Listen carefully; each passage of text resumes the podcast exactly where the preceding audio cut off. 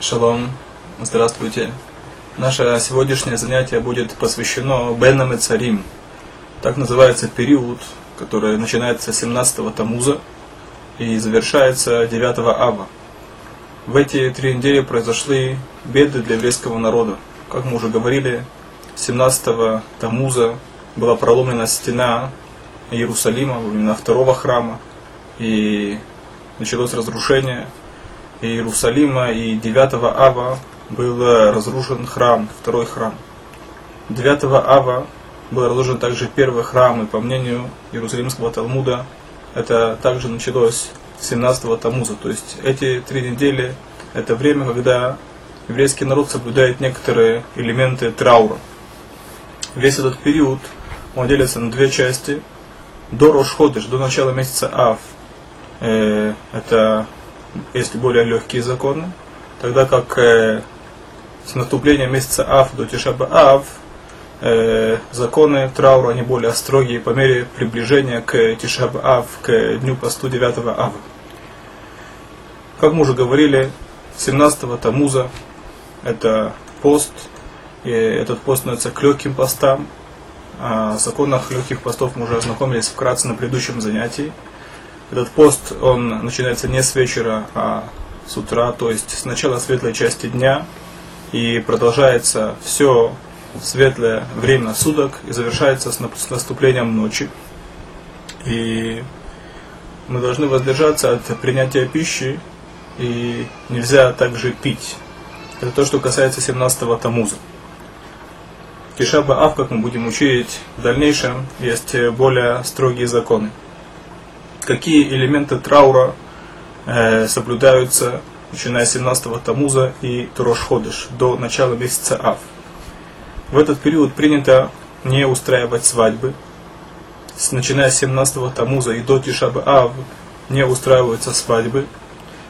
Также не устраиваются другие праздники, которые поют и сопровождаются хороводами и тому подобное. Но можно в этот период сделать Иерусин, так называемая помолвка, и даже устроить трапезу по этому поводу. И естественно, то, что касается Тнаим Шидухим, также разрешено весь этот период, включая Тиша бе-Ав.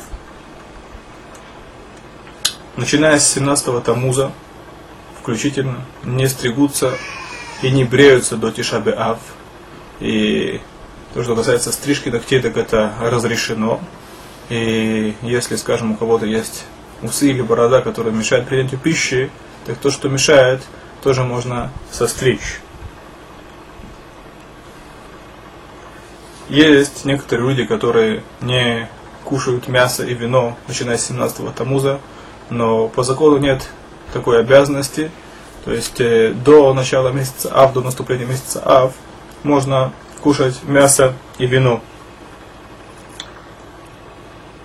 Есть благословение, которое мы говорим в тех ситуациях, если в тех случаях, если мы покупаем новую вещь или есть плод, который созрел и который не было в течение года. Также говорят, когда первый раз пробуют этот плод, говорят определенное благословение, которое называется Шейх Йону, где мы благодарим Всевышнего за то, что Он дал нам дожить до этого времени. Так э, в этот период, если есть возможность не говорить это благословение, то есть э, воздержаться от покупки новых вещей, и даже если есть новая вещь, которую ты одевал и должен одеть в первый раз, я говорю о важных вещах, не все вещи, не на все вещи говорят благословение Шейх Йона.